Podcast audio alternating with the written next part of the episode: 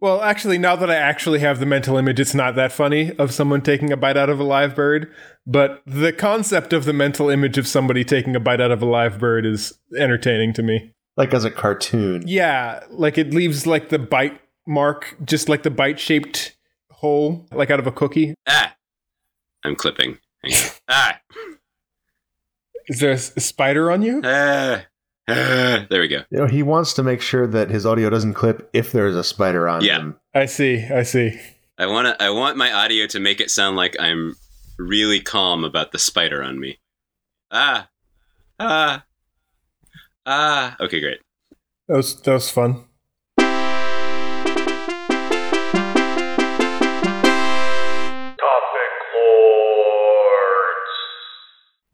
Hello, it's me, the Tyriq. I'm Avery. and I'm Jim, and this is Topic Lords, uh, the only place on the internet you can hear topics discussed. Finally. It's about time, right? Uh, Tyriq, would you like to introduce yourself, or do you have something to plug? Um, I have, I guess, several things to plug. Uh, I'm Tyriq. I make video games. Oh, v- I would put a plural on that, but I'm not sure whether it's just one or more. I've seen some of your jam games, so I want to do more jams. It's been a while. Delicious. But yeah, I, I'm currently working on a game called Catacomb Kids, which is available on Steam and itch.io in early access, which it, it would be great if you could buy that. I, I wouldn't mind it. I also wouldn't mind it. yeah, I guess I have nothing against that either. I also have a pa- Patreon if you just want to give me money for some reason. And you can find me basically anywhere online uh, at Fourbit Friday, which is all spelled out, no numbers involved. Uh, Avery, uh, would you like to introduce yourself, or do you have something to plug? I'm Avery. I will once again plug my 2016 solo album, Social media. Avery Burke Sings Songs for Lovers. You find it. Find it at your local music store. Go to Streetlight Records or Tower Records or Empire Records from the movie Empire Records and find my album Avery Burke Sings About Love. Six songs. There's nothing like it. Does Tower Records still exist? no, I don't think so. I also think that Empire Records never existed. But but Empire Records, I've seen that movie in the past couple of years, and so it is now more real in my mind than Tower Records. Because it's like more recent in your experience. yeah. Huh. Remember record stores? Nope.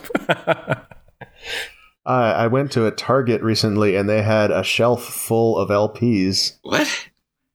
Was it all country music? Because I get the feeling that's the only fan base that is buying physical media anymore.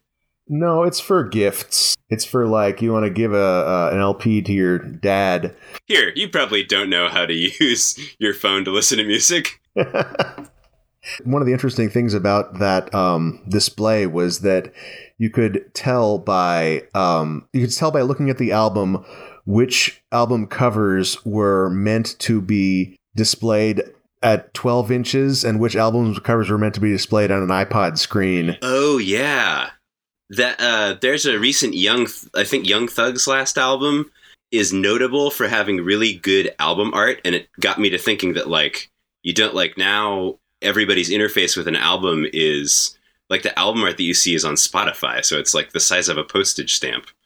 Right. And the Young Thug thing is like a, if you look really close, it's it's Young Thug and he's uh, mowing the lawn. He's like mowing a football stadium or something, and he's mowing the a face of Young Thug into the into the football stadium. But then if you look close, the football stadium is actually made up of a bunch of tiny little green Young Thugs, and he's mowing his own green clones down. But it only you can only see it if you like Google the image and then look at the image because you can't tell what's going on on the uh, Spotify picture of the album. Right. Yeah. This is uh, really putting a lot of trust in the listener to care enough about your work to look into the the detailed version of it. Yeah, or that that trust them to go buy it at Target.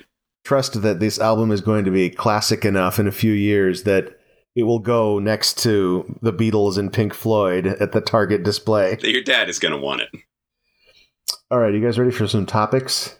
Always. Let's do this. Tyriq here, this is your topic. Reading non religious texts as scripture. Go. Uh, yeah, so I recently learned that there's a uh, podcast apparently that exists, not this one. Um, there are other podcasts. I don't know if you know. Wait, that. wait, wait. Do they talk about topics? I don't. I wouldn't call them topics. I t- I'd call them things. They call they they talk about things. Oh, good. Uh, but this podcast is called um, Harry Potter and the Sacred Scripts. Script here and the and the sacred text. I think yeah, Harry Potter and the Sacred Text, and it's basically a series of podcasts that approach the Harry Potter books as though they were like a religious text and like gleaning lessons from each chapter and stuff like that Sure. which I find really fascinating. Like, um, I it's also prompted me to, for the first time, start reading Harry Potter books because I never have, Uh-huh. and I was like, seems like kind of an interesting companion piece to go with my first read through is like read a chapter or and then listen to this podcast discussing like a religious adjacent context of said chapter. Um, but yeah, I, I just thought, I think this is kind of a really interesting idea because, like, I was raised in sort of uh, you know Christian religious household and stuff like that, but don't really identify with that anymore. But I still find a lot of the vestiges of ritual kind of like interesting and so, sort of like still a part of my identity. It's just this really interesting podcast, like approaching a non religious text as if it were a religious text or scripture and Yeah, you, you look at something like the Bible, and it's if in, just in practical terms, um, there's the whole like supernatural aura that's given to it if you believe in that sort of thing. But if you don't, it's really just like, what can I get out of these stories in terms of philosophy and life lessons? And I'm not convinced that it's a great source of those compared to like any other work of fiction. right Interestingly, like the Bible, the storytelling, you know, it's it's ancient storytelling. It's way different than the kind of storytelling that you get in like a science fiction or like in Harry Potter or something. There's not a lot of like characters don't have interiors. As far as I can remember, like there's no character that I mean, I don't know. Like there's just like it's very like stories are very suggested at rather than fleshed out in the way that we are used to. Well, yeah, I like I I haven't read all of it, but I get the impression that it's kind of written as a history uh, by observers as opposed to like anybody who would know what the characters were thinking. Yeah. Yeah, yeah. I feel like that's how most of it is approached, where it's like, here's what happened. Telling a story, but not like a story with depth, just kind of a story of like, here's a sequence of events that occurred in the long past, and some of these events may seem supernatural to you, but God's real and you should believe in him. As narrated by a game show host or like a Twilight Zone style host. Right. Some of these events may seem strange to you. Believe it or not. I, I feel like uh, people from my generation t- take Star Wars as kind of a sacred. Like I, I feel like I had friends who forgot that Jedi wasn't a real religion, Right. or that Yoda is just a puppet and not actually like. and Star Wars is way more real than Tower Records. yeah, it happened more recently. See that that's that's the other kind of like thing is I want to see this done with more things. Like I would really be interested in seeing like Star Wars as read as religious scripture or like like Lord of the Rings or like the Silmarillion or or, or what have you. Like th- those seem like they'd be like really well suited to this kind of approach and analysis. God, especially the Silmarillion would be. The Silmarillion is written like the Bible. Right, exactly, Right. exactly. So yeah. There, uh, there was a, a book that came up, uh, "Orphans of the Sky" by Robert Heinlein, that came up in the in the Discord recently, uh, in the um, Topic Lords Discord, uh, which is about um, a generation ship where there was a mutiny, and the a lot of the crew just culturally forgot where they came from. Oh, was this? I went on a kick. I think it was like sometime last year, or early last year, or the year before, where I just like listened to a bunch of old sci-fi radio dramas, Uh huh. like really old-timey sci-fi radio dramas, and this was like the premise of one of them that I found really compelling. Yeah, it might have been an adap- adaptation. Yeah, I think I think it, it was like all of the radio dramas were definitely like adaptations of other stories, but this was one that that like stuck in my mind because there were like I, li- I like like I said I was like binging them and I was just like listening to like way too many and a lot of them were very bad, but but this one in particular like stuck in my head where. I think it's also just kind of the concept of generation ships is Oh, yeah. inherently fascinating to me. That just it's just like whenever I hear that mentioned, I kind of latch onto it. But Right. yeah. This all makes me think of. Have you guys ever read anything by Cordwainer Smith? I don't think so. No. He's sometimes he's considered to be one of the first real sci-fi authors. Uh, he was an interesting guy. He was an ambassador, and uh, I think he was ambassador to China, and he um, was he lived in China and specialized in Chinese culture in like the 40s and 50s, and he wrote all of these sci-fi stories that are almost all from the point of view of the distant, distant future and they are told as though they are history, but they are told as though they are history of the distant future. So, like, long after our time, these stories are being told ima- unimaginably far in the future, but they are still being told as though they are from the past, but they are from a past that is still in our future. Right. Uh, and they, they have to do with things like people, the first generation of people who traveled to the stars, going out and founding colonies, and then having people from those colonies come back after like a thousand years, having forgotten that they were originally from Earth and stuff like that. This is like how Wikipedia is written in the past tense because Star Wars is set a long time ago. Let me tell you about my favorite Wikipedia entry. Okay. So, there is a character in one of the prequels called Poggle the Lesser. he's a bug man and uh, he's like he's a leader of one of the bug people and if you go to you read about him on wikipedia there is a little footnote at the end that says that he is not related to poggle the greater and then if you follow the link to poggle the greater it is just the photo for poggle the greater is a picture of poggle the lesser from the movie only it's in sepia tone and he's wearing a top hat It's like a bigger Luke kind of a thing. I also like how in this fiction, like Star Wars already occurs a long time ago in a galaxy far, far away, but like a long time before that, photos are Yeah. still sepia. Right. Yeah. it's like how they th- there's a Wikipedia entry for water. So, like, regular Wikipedia is replicated inside of Wikipedia.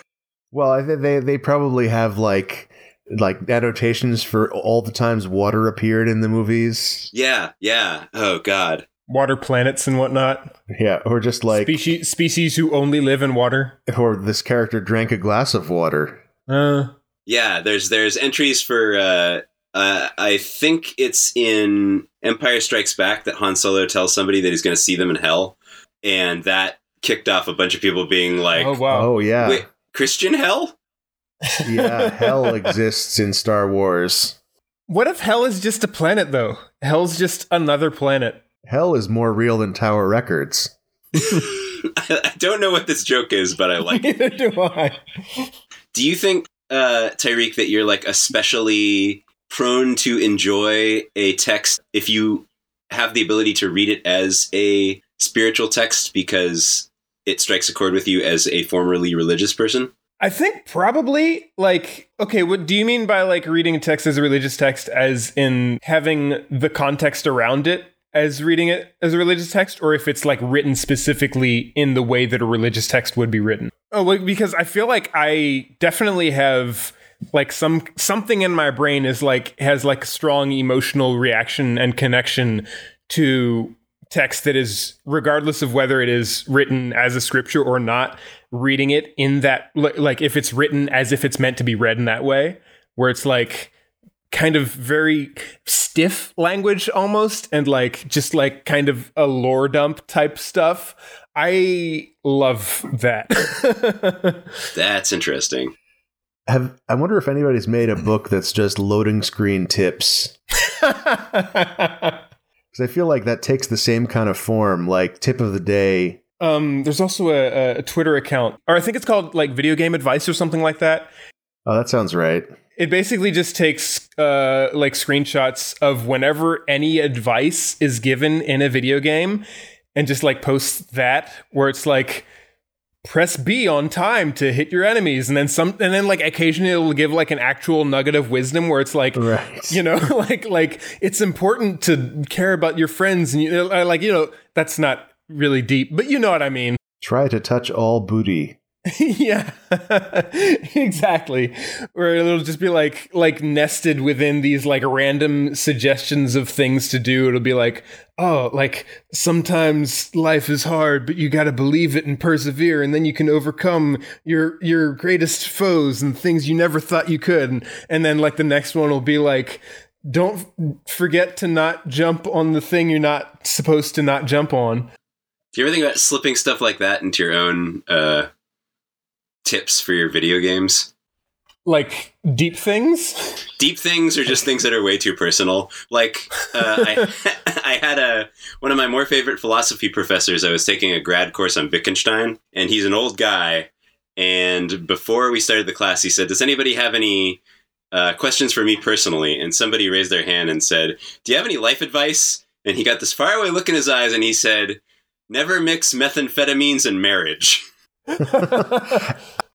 So I put a character in Frog Fractions 2 that was just there to give that sort of advice because I was frustrated that Frog Fractions 2 didn't have loading screens. And it was a mix of like just advice that was like really applicable to the game, but you didn't you did like you would have to have already finished the game to figure out how and advice that like is for some nonsense game that you're not playing and life advice like never marry you can't someone you can't fart in front of That isn't it. I feel like uh, it was Warcraft one where uh, it would it would occasionally give you sugge- uh, uh, tips like never pet a dog on fire and stuff like that.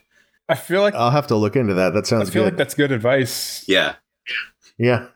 Also, Dog on Fire sounds like a title of something. and I don't know what. It's uh about the um the dog that walked uh, tightrope between the twin towers. Wait, no, that's Man on Wire. yeah. Man on Man on Fire is definitely a movie. I think it had Denzel. Yes, Man in on it. Fire is a Denzel Washington movie. So the cover, so the poster for Dog on Fire is of a dog wearing sunglasses, and in the background there's a house bursting into flames. right. Uh, some friends of mine made a game called Jamestown, um, and they were trying to put in loading screen tips. And they eventually realized there's not really much advice you can give for uh, a shmup, a scrolling shooter. And they just ended up writing things like never give up and Jamestown was founded on May 14th, 1607. Are you guys ready for another topic? Sure. Uh, so I wanted to talk about how I just discovered that pitched battle d- doesn't mean what I thought it meant, which I thought it meant like a, an excited, frenetic battle, like fever pitch. But then I read the definition of Wikipedia, and it turns out to mean um, a battle that is agreed upon in advance by the two sides. So, like uh, with agreed upon location and time and terms. oh, like a sales pitch. Right. Yeah. Like like hey, let me let me pitch this to you. What if we fight? I'm listening, right. but we'll need a venue, and we'll need armies. yeah, that's not what I, I thought you were gonna go somewhere else with it too. But like in the term of like pitch being like what people in castles would throw out on onto invaders to oh, like yeah. dissuade them from climbing the uh. walls and whatnot. That's where I thought you were going, but this is this is definitely an unexpected term for the origin of this term. Right, right. And I think so I, I say I say that, but also like I then went on to look at other dictionaries and Merriam Webster says it's a um a frenetic excited battle. Oh, Um so like there's no other definition. So apparently there is some widespread confusion about this, probably because this is a term that's impossible to glean from context and everybody's as confused as I am. So all of these definitions are probably in active use. Well, so okay, the idea of pitching a battle seems so old timey that I can't imagine that as still being an active use. I think the I feel like the only use now is probably meaning like a frenetic. when you're describing uh, m- modern battles, uh, certainly like the the um, excited version of it is more useful. But like when you're writing fiction or history, then you can still use this other meaning, and it's gonna be it's gonna have its adherence because it's the quote unquote correct one. I don't know if that's true though, because like language changes, and so even people in modern times writing about historical contexts are going to be using modern language unless they specifically go out of their way not to. So what? So that that would get used in the like. Truly, it was a pitched battle. Everyone was at their peak in fighting. Yeah. When I think of the phrase "pitched battle," it makes me think of um, Shelby Foote of uh, history of the Civil War, and I think a lot of of a lot of those as like battles where those seem like pitched battles in the old timey sense, right? Where two generals met and agreed and then fought and then one general. Like a sport where a bunch of people die. yeah yeah exactly. Like the like yeah. Like where there's two people sitting drinking tea watching a whole bunch of people die. And like this happened at the beginning of the civil war before it got bad. People would come out to the battlefield like civilians and watch it. As as though as though exactly. They were watching like football but someone was going to die and if you got too close you might die as well. Oh man, imagine if like uh if sound systems had been invented back then and then like the battles had announcers. Well, what they had instead was just they had bands. yeah yeah both sides Oh a band. yeah. or if you were in ancient Japan, you know, like fighting factions would wear like huge flags on their back and stuff, so you could be really far away and you could keep track of who was like how it was going. You could be like, look, all the blue flags, there they are. All the red flags are down. So, uh, w- uh, sorry, w- do you know which one is the older use? Are you sure that pitched to mean proposed is the older use? I'm reasonably sure, yes. I can only imagine that because nobody does that anymore. Right. Right. I wonder how other how many other phrases there are like that that just sound like it means something else and then eventually takes on that uh, because I can think of a bunch of examples where words take on their opposite meaning like uh literally Decimate. yeah oh decimate I just tweeted about pantsing and about how um, pantsed and unpantsed arguably mean the same thing. oh they totally mean the same thing except except you can unpants yourself you can't really pants yourself right right. But it's interesting that the thing that you're removing is the same as the act of taking them off. Does that only apply to pants though? Like, can someone be ha- hatted? Does that mean removing the hat, or that I feel like that only means applying the hat, right? Well, the other example I can think of is shelled is uh, unshelled peanuts, which means they still have their shell on. Wait, what? That's counterintuitive. Yeah, if if, if nuts are unshelled, they haven't been shelled oh, yet. they haven't been shelled. Oh my god. Oh my god. no, no, no. I know, right? No. Oh, I would totally not understand that. Yeah, I don't. I don't think I like that. we should. We should, as like as collective English speaking, you know, group, change that. We should form a union, Yeah. yeah.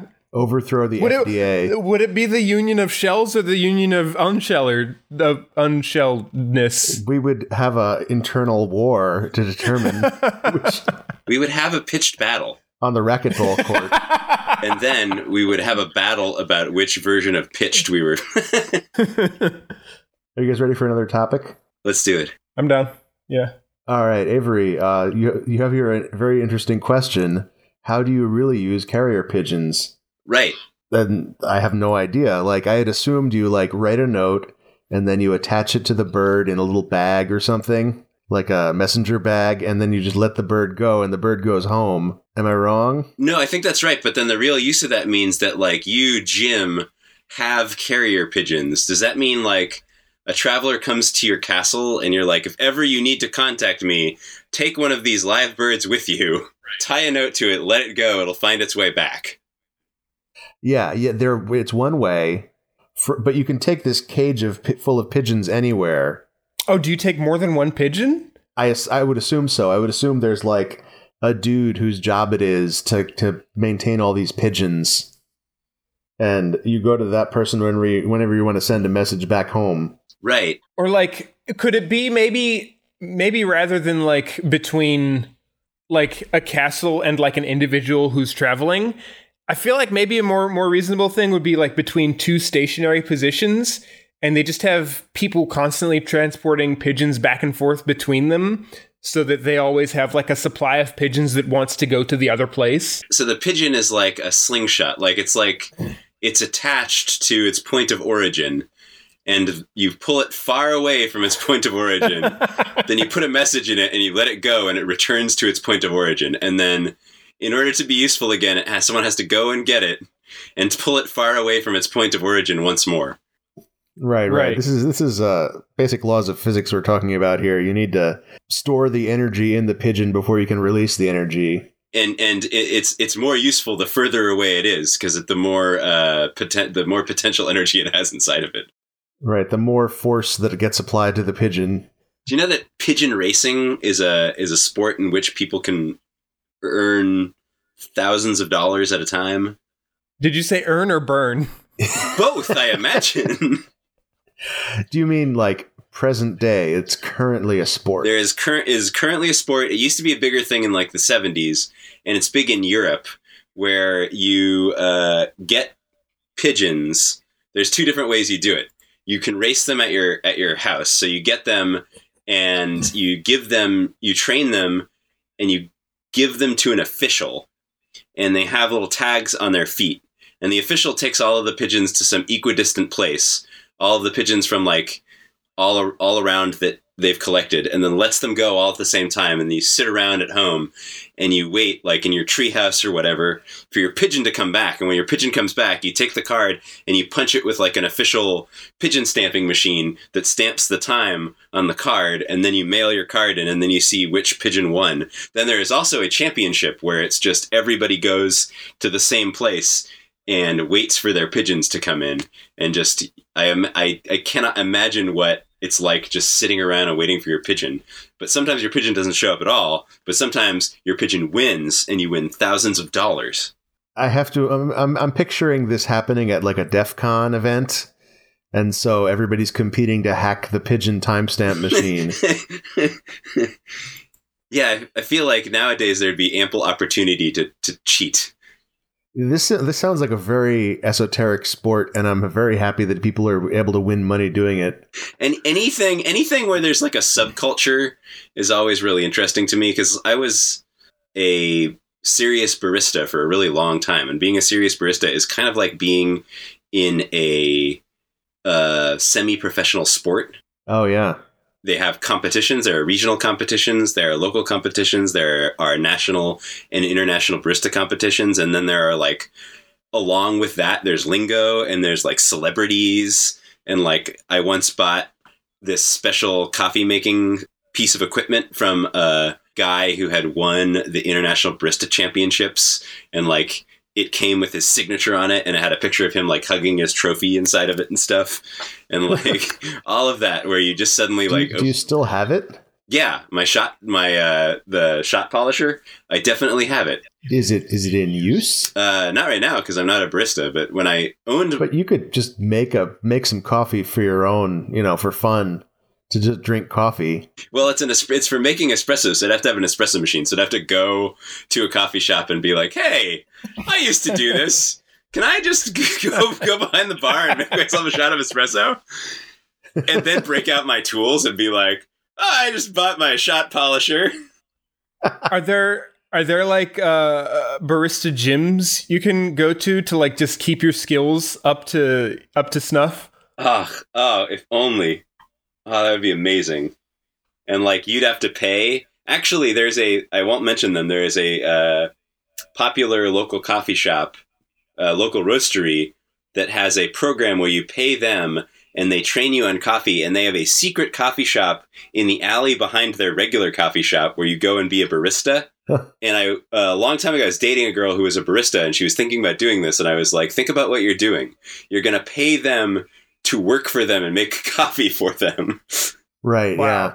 That's a really s- sneaky and clever business approach. Yeah, well, I mean, I guess it's like unpaid internships everywhere, right? Like, uh, I, I have to assume that this is like um, this is like in Silicon Valley, where uh, in ten years, if you don't keep your skills up, you go come back, try to go back to work, and you find that like all coffee is now made in Node.js or something.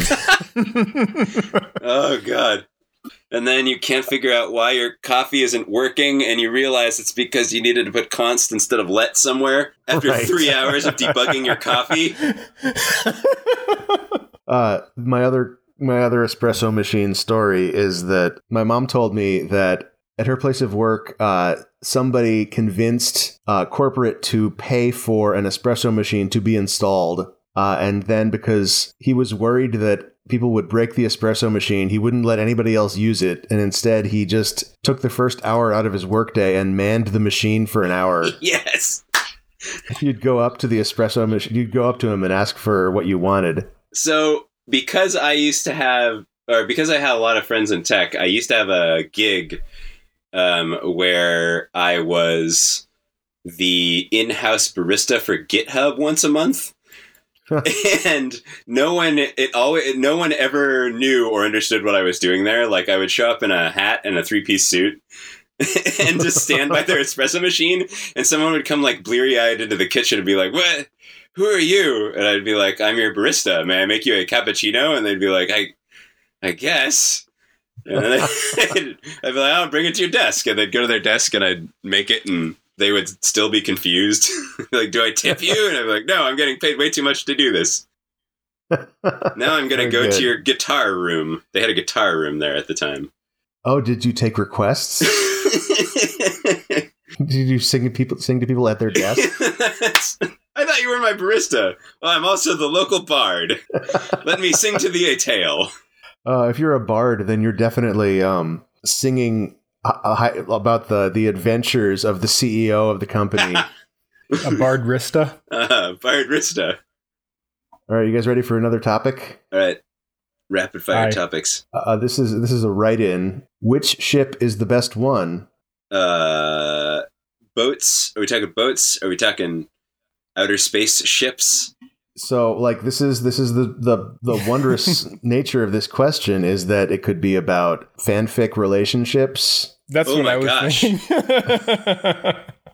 I was gonna say Bakugo X Kaminari, but I don't know if anyone will get that. I have no idea what that is. Somebody's gonna get it. Somebody's definitely gonna get it. I I will say the um the pirate ship at the end of the Goonies. Oh, that's a pretty good ship.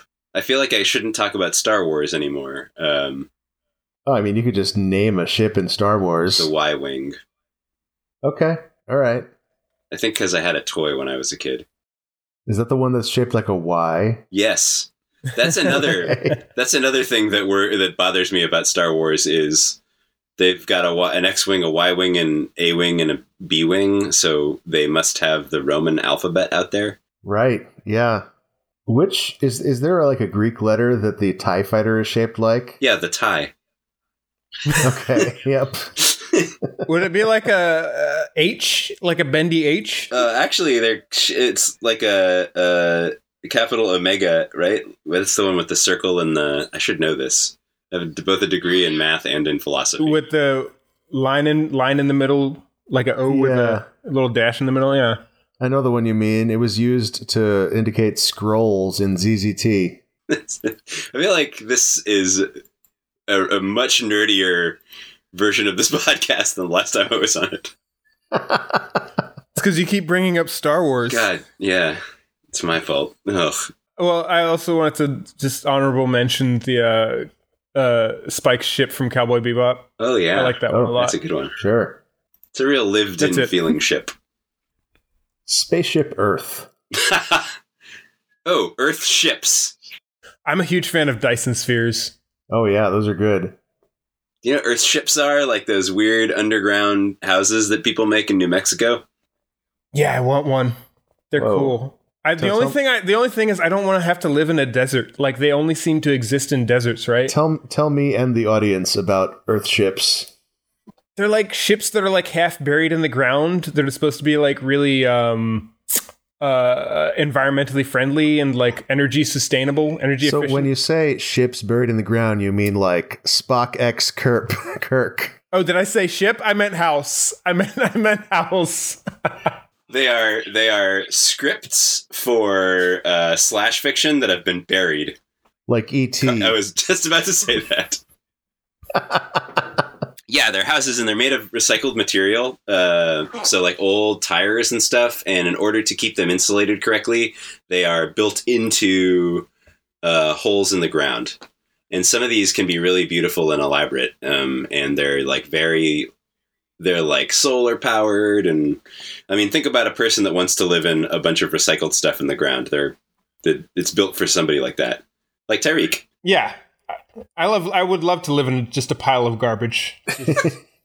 I would imagine it's in the ground for reasons of temperature con- temperature control. Yes, Yeah. exactly. Like the, the the so part of part of it is like they're they're I think they're often like built with like built with like recycled tires because uh and they're like they're they're built with a certain orientation towards the sun because the idea is that uh one of the walls during the daytime will absorb heat from the sun into the recycled tires and then during the night the heat that is absorbed into the tires will radiate back out through the house so that the house is always kind of a constant comfortable temperature uh, which is which is why they're most frequently found in deserts i think. And I, yeah that that's why i like i said i want one but i don't want to have to live in a desert. You could make one here in the bay area and then you could just have an electric light pointed at it all day to heat it up i feel like that defeats the energy efficiency purpose or you could just run your car next to it and get the heat off your car all day long. It reminds me of uh, uh, some entomologists filled an ant colony with uh, cement and then excavated it. And the it go it, went six feet in the ground and it went like you know a quarter of a mile in every direction. And it looks like a structure that was built on purpose by a single intelligence, right? Like there's all this organization in it. And one of the most interesting pieces of it is that there's a central shaft and all of the uh, that goes straight down and all of the other branches coming off the central shaft are at a particular angle to the central shaft to keep air circulation constant throughout the entire colony so that there is a constant temperature everywhere you go inside of this uh, anthill. That's incredible. Yeah, I have seen this anthill like excavation thing before, but I didn't realize I did. I never, I never heard about the the mechanics of it like that. That's that's really fascinating.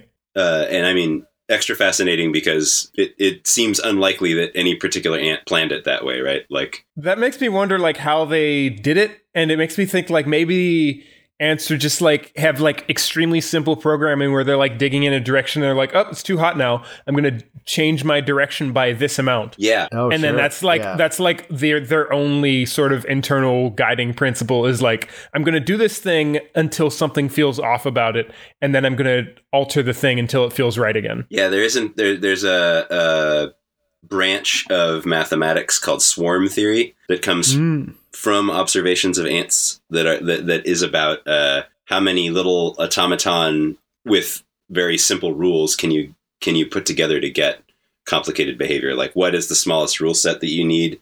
If you have a little bunch of guys that are just digging like what's the smallest rule set you need to to replicate complicated behavior in them? Right. it just occurred to me.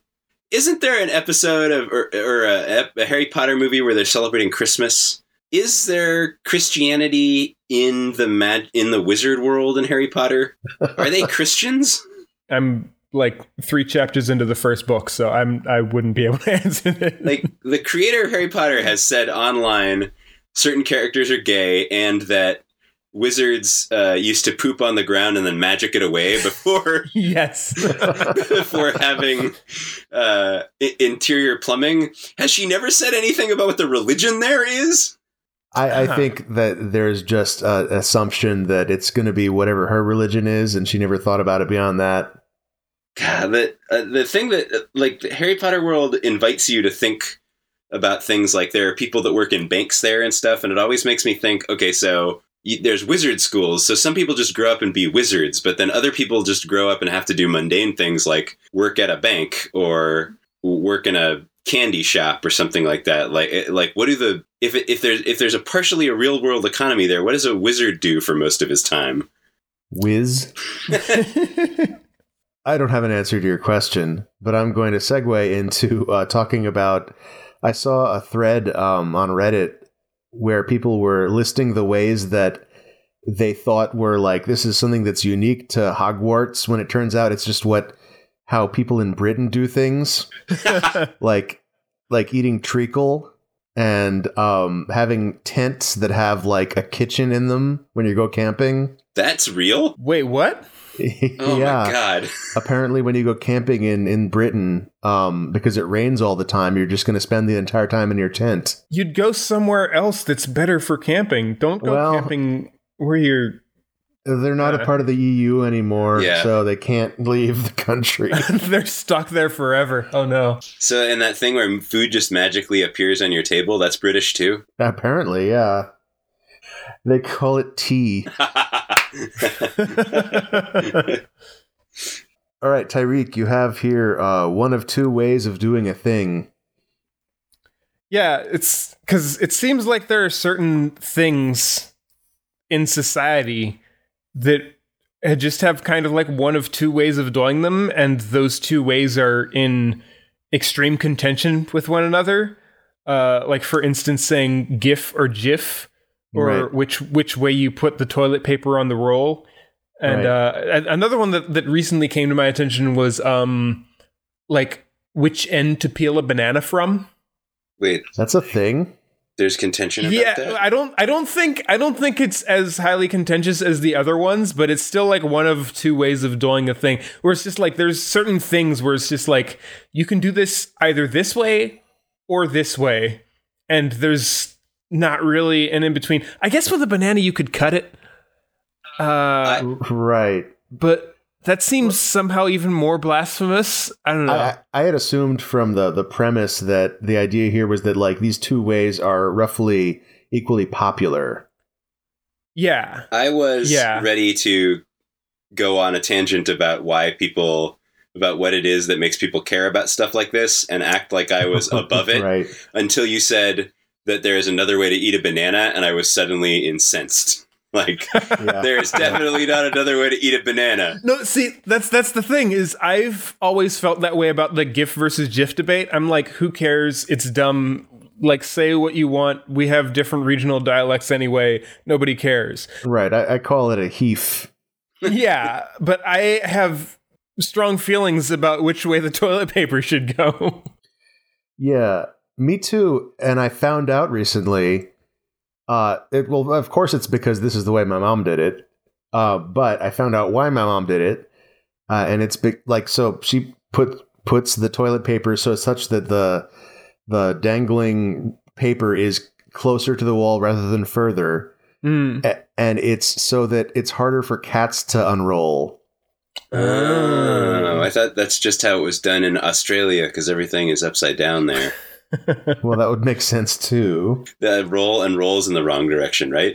Right. Counterclockwise. I don't think I've ever had a bathroom setup situation where the toilet paper roll was in a position that was like easily accessible to a cat. Like it's always like against a wall and then immediately on the other side is like the toilet Right. or the sink or something like that. So it's like like the cat would have to like get in the toilet bowl in order to access the the toilet paper roll. Okay, maybe because I've only ever owned weird pets. Like, I would feel very uncomfortable using the bathroom with another m- mammal there. oh yeah. Is that a is that a frequent thing that happens in cat owning households that you just use the bathroom with the with the cat? I for me, yeah, like I've, it's just like a, a fact of life that the cat's going to come up and ask for pets. In fact, the pe- the cats know that you're you're not going to be moving for a while, so God, it's devious. they want to jump on your lap and get extra pets. Yeah, it's never been a frequent thing for me, but it's definitely happened at least a couple times. I couldn't do it. Uh, but more frequent, more frequently, I'll be like, you know, in the bathroom doing what have you, what what one does in, in a bathroom, and uh, my roommate's cat will start sticking its paw under the door because he Oh, knows yeah. someone's in there to Yeah. play with or whatever, and is like he'll like start like just sticking his paw under the door and like just very actively playing with the shadows that are in the bathroom. That is me. Yeah, that's very normal. Although, like, I just realized I haven't. No cats have stuck their paws under the door in this house, and I realize it's probably because the house, the doors are more flush with the ground. Mm. And now, now I'm sad. I, I miss that. Yeah, but you're pooping with your cat there. Yeah, but it's not the same as if the cat were like trying to reach in in a, in a playful manner. Is it? It's way cuter just seeing a paw just like come out of nowhere under the door. Yeah. And just like it's like it doesn't even look like part of a full animal. It's just like here's a little fuzzy like thumb Yeah, shaped thing. Many many years ago, I was in in a very long term relationship with the girl whose parents owned a cat that inexplicably loved me, and uh, I would have to start showing up at her when we stayed at her parents' house. I would have to bring my guitar case without a guitar in it because I for uh, at some point I, I, I learned that if I had the guitar case open, the cat would go and sleep in the guitar case instead of sitting outside of the bedroom door whining to get in. Or twice in the middle of the night, the cat opened the window of the bedroom, like went around in the back of the house and somehow got the window open and jumped into bed. wow. Yeah. And there was a raccoon problem. And so raccoons were also making it into the house. So both times the window opened, like we'd be lying in bed and we'd get woken up to like something crashing and the window would open and I would yell, raccoons! And we'd like roll out of bed because we thought raccoons were coming into bed. But it was just this cat who like, is, it was very flattering to feel like the cat really wanted to be around me, but I don't understand why. Like I didn't ever make a special effort to, con- to connect with this cat because I'm allergic to them. Right. Yeah. Playing playing hard to get. Yeah. Cats like people for the same reason people like cats. They're a challenge. They you, you want they want to touch your feet. I we have a cat that um used to be an indoor outdoor cat, but it now like will just pop outdoors for like thirty seconds and then come back in because it's cold out there. Um, and so like if this cat goes outside and you don't realize it's happening and you shut the door, like she will show up at the bedroom window and start like paw- like clawing at the, the the screen covering the window on the second floor. I should specify. oh, wow. And so like and and we've tried like going outside and saying, okay, the front door is open, come down, call and calling her, and she won't come down. You like if she's once she's outside the bedroom window, you are removing the screen so that she can come in. That's just the only way Huh. forward. That kind of reminds me of one thing that I've always kind of wondered is the spatial awareness of animals and how well they are at mapping out spaces that they can't see Yeah.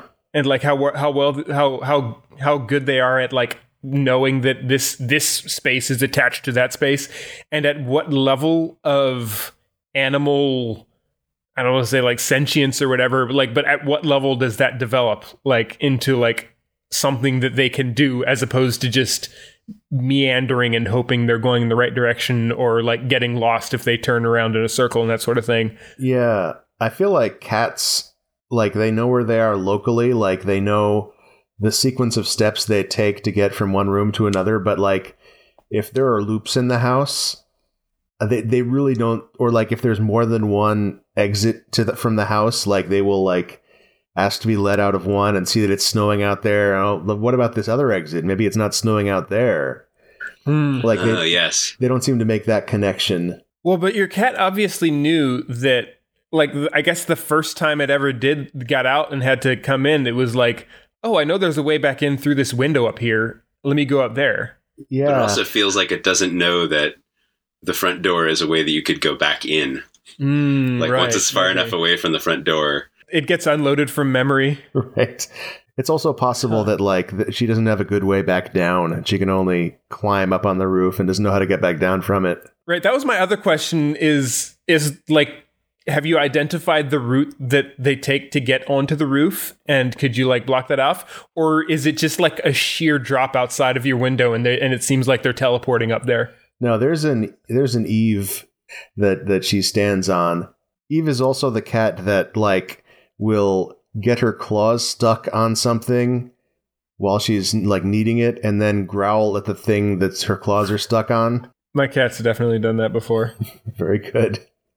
Uh, when I was a kid, I really wanted a dog, but we lived in an apartment and we couldn't get a dog. And then when I reached about 10 years old, I think my tastes soured and turned weird. And then I had like a pet, two pet birds and a lizard and like never, never any mammals.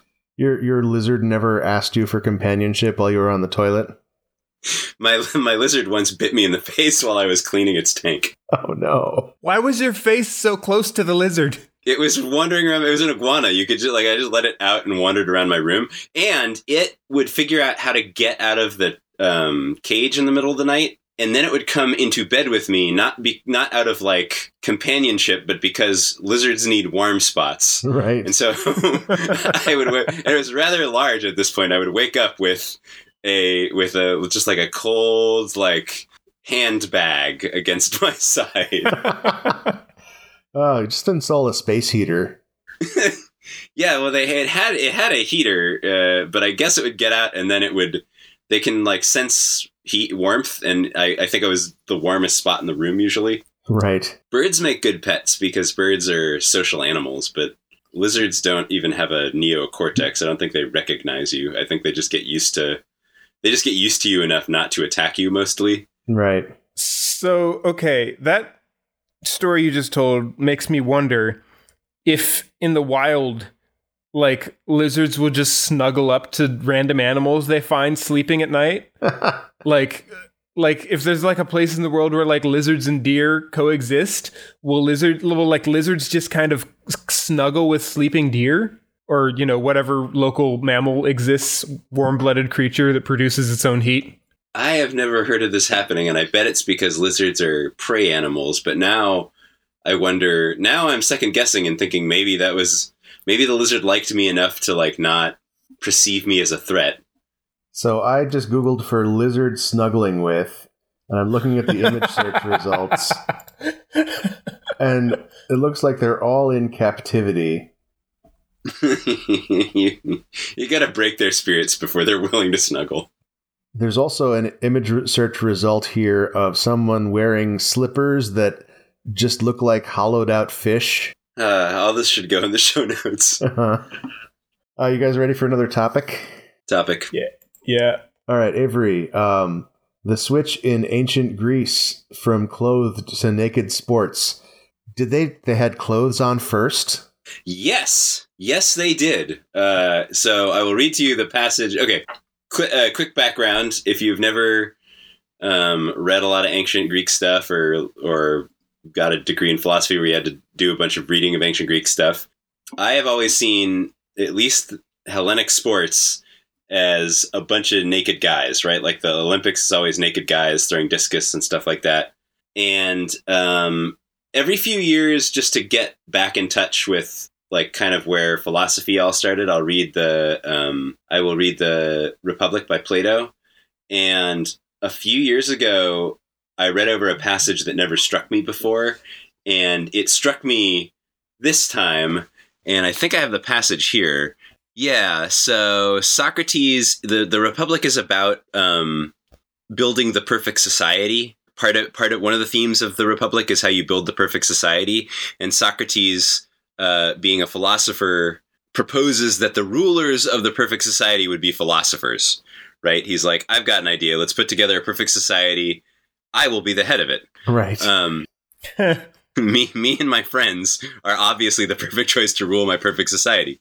But then he also uh, talks about how women should be allowed to um, reach the same status as men in society, which would have been radical for ancient Greek at the time. Women were grown women were treated like like a little bit better than children at the time um, so Socrates proposes something really radical, and so the so the the the the Republic is written as a dialogue where uh, it's a bunch of friends talking to each other. It it reads like you're reading a play where Socrates will say something, his friends will say something. So Socrates is like winding his friends up to tell them, "I've got this radical proposal that we should also let women be in charge." And he says it, and they're like, no, that's crazy. And one of them says like the most ridiculous thing is going to be if like women have to work out and play sports naked like men. And then Socrates responds with this: Not long ago, as we all shall remi- as we all shall rem- uh, uh, as will remind people who think that women uh, working out is weird, the Hellenes were of the opinion, which is still generally received among the barbarians, that the sight of a naked man was ridiculous and improper. And when first uh, the Cretians and then the Lacedaemonians introduced the custom, uh, the wits of the day might equally have ridiculed the innovation. So what he is saying is there was a time in Greek history before people started working out and doing sports naked, and then Cretians and Lacedaemonians, two groups of people from the Hellenic world, started working out naked, and at first everybody thought it was weird, and then everyone started doing it. So they started working out naked as opposed to like the Olympic Games being naked. Yeah, but then the Olympic Games after that became naked. But like the weird thing about this to me is I always assumed it was just a thing since time immemorial, right? That like it was a cultural thing. It turns out that there was a time when people did all that clothed, and then someone said, "Hey, wouldn't this be better if it was naked?" And for a while, everyone thought it was weird, and then they all started doing it. Right. So, you know what this makes me think of? This makes me like wonder because the way you the way you told that story and the way it was phrased and presented and stuff like that sounds like if like modern communication had existed the whole being naked thing would have just been a passing fad. But since it didn't and like things because like that the way culture works now is like such rapid cycles of everything that like something can be popular one, you know, like the, in the first quarter of the year and then just be non-existent in the second quarter. I feel like back then things could like come to prominence and then fade out and then come to prominence and fade out over like generations. And this seems like something that just like came to prominence that should have faded out but just never did. Like it should have been a fad but it never wore off. yeah, like imagine if like um like uh, I can't even think of a single meme now. God damn it. The um the dude looking over his shoulder at the lady with the other lady. Yeah, imagine if there that was like powerful enough to sustain discourse for generations or like it was it, it was a good enough example of the two like that we could build put it make it a cornerstone of our culture. We would we would always but, be like as as with the man staring at the woman. So. but also the woman and the girlfriend are identical and maybe that's the point.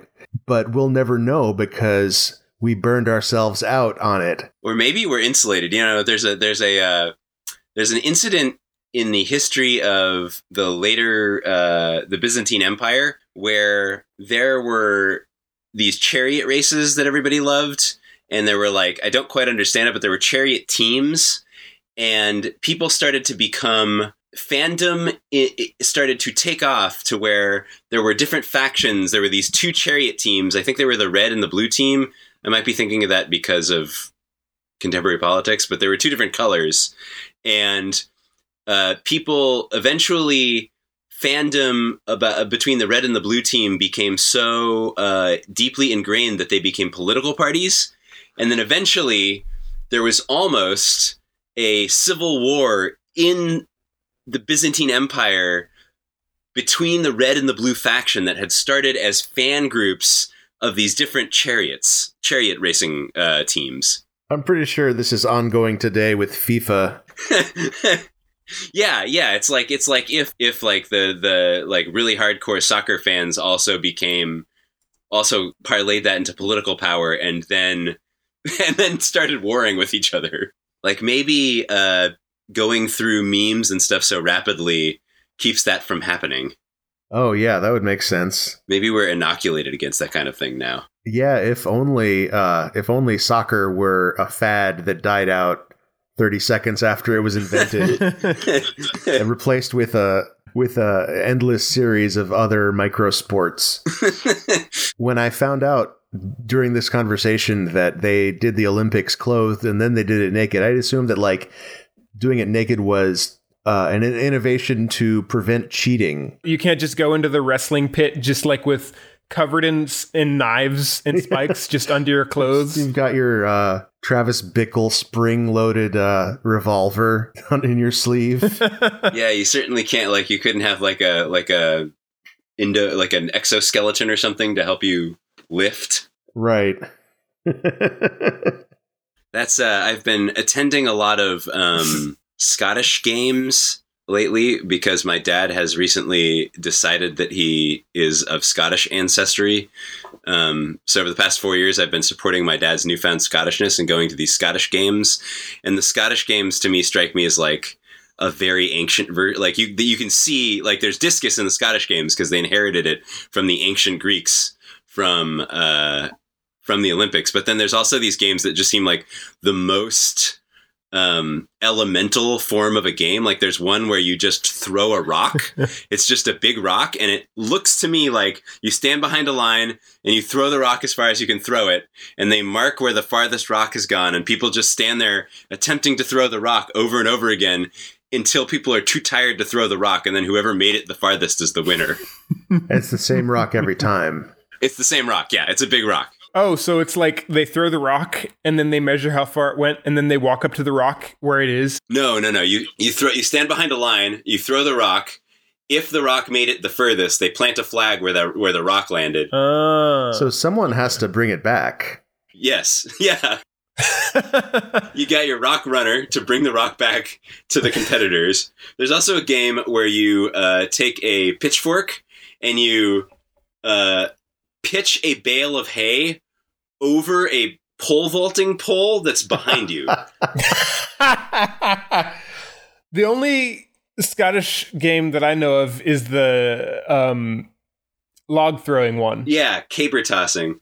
Yeah, I like that one a lot. Yeah, I found myself getting really into it the last time. People, yeah, that that happens, but like this other thing where you throw a bale of hay over and over again, or just for some reason the one with the rock really gets to me because it's like the most, the simplest thing I could think of. right. Well, short of like let's just punch each other. Yeah, and then there was an innovation in sports where like let's do something other than punch each other. Let's punch each other by proxy by throwing a ball at each other. Yeah, yeah. Imagine how hard I could punch you with my four foot rock throw. Isn't that kind of like what lacrosse was? Lacrosse was like played uh, between Native American tribes as like a proxy for war. Yes. Instead of having to actually kill each other. And the, well, but the losing team, um, I think either all gets killed or like the worst person from the losing team gets killed. Oh well, then they might as well have just killed each other. They vote somebody off the island. Yes, they vote. They vote somebody off the island of Earth. Yes. Uh, if I were a contestant on Survivor, when I died, I would want my my tombstone to read "Finally voted off the island," like voted off the island for good. Wait, did people die in Survivor in Survivor? Oh, I mean, metaphorically, when they have to leave the island. Did they get tombstones when they were voted off? I've never watched the. I I when I first heard about it, I thought it was going to be. Uh, actually, I thought it was going to be what Naked and Afraid turned out to be, where like you're just stranded somewhere and you have a cell phone and can call out if you if you can't take it. Wait, if you're naked, how are you holding the cell phone? oh, between your between your cheeks. yeah, the thing about naked and afraid is that you can tell they're not cheating because they're naked. Uh, Maybe it's in your tooth. Full circle. Like a suicide pill. You just like bite down really hard and it auto dials. Yeah, yeah. Or you bite really hard and some fluid comes out and you swallow the fluid and then the cell phone in your stomach drinks the fluid oh, I thought you were going to say, okay, you bite really hard and then the fluid comes down and then five days later you poop out a cell phone. That's way better. it, it, it, goes into a mold in your stomach and the mold is of a cell phone. And when it comes out, you find that you don't have any reception.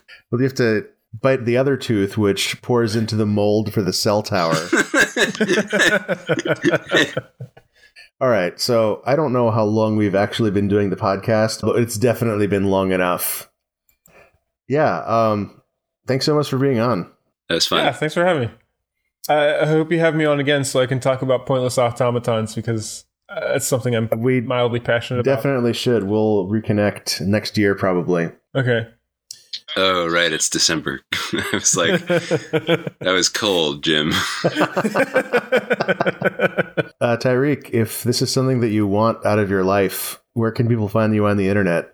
Find me uh, at Fourbit Friday on Twitter, or uh, I guess Instagram. I don't I don't post that often. Yeah, Fourbit Friday, all spelled out in words, no numbers. All right, I'll put it in the show notes wrong just so you can yell at me. F O R B I T. Not that four, the other four. Freya's Day. The numerical four, but spelled with letters. For a bit Friday.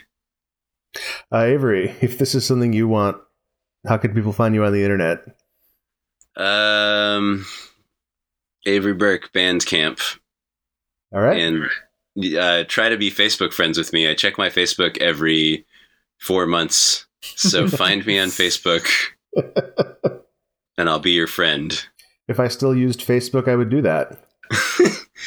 Uh, that's, that's sweet. Also, you could find my old coffee shop on Instagram. I don't think I've checked it since I closed the coffee shop, but the Instagram is still running. Yeah, follow my old coffee shop on Instagram. Is it called My Old Coffee Shop? It's called the Temporarium. Right, yes.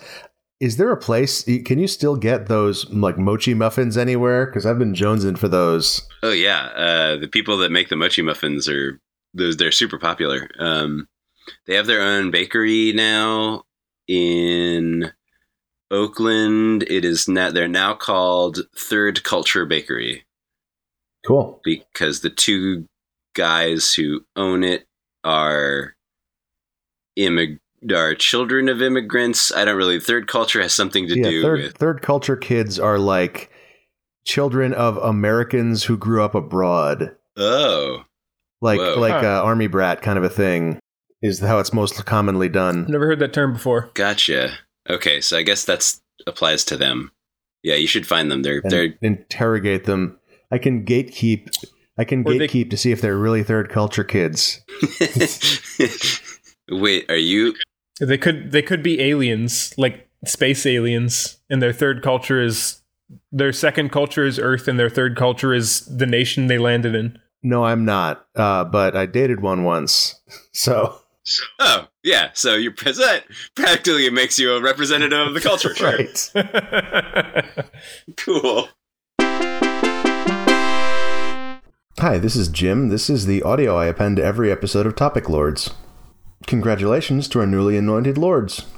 If you'd like more people to hear the show, you can tell your friends about it or rate and review us on whatever podcast service you use. You can discuss the episodes at the Topic Lords subreddit at r slash Topic Lords.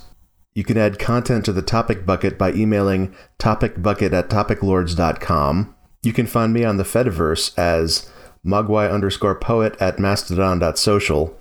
Also, I'm on Twitter.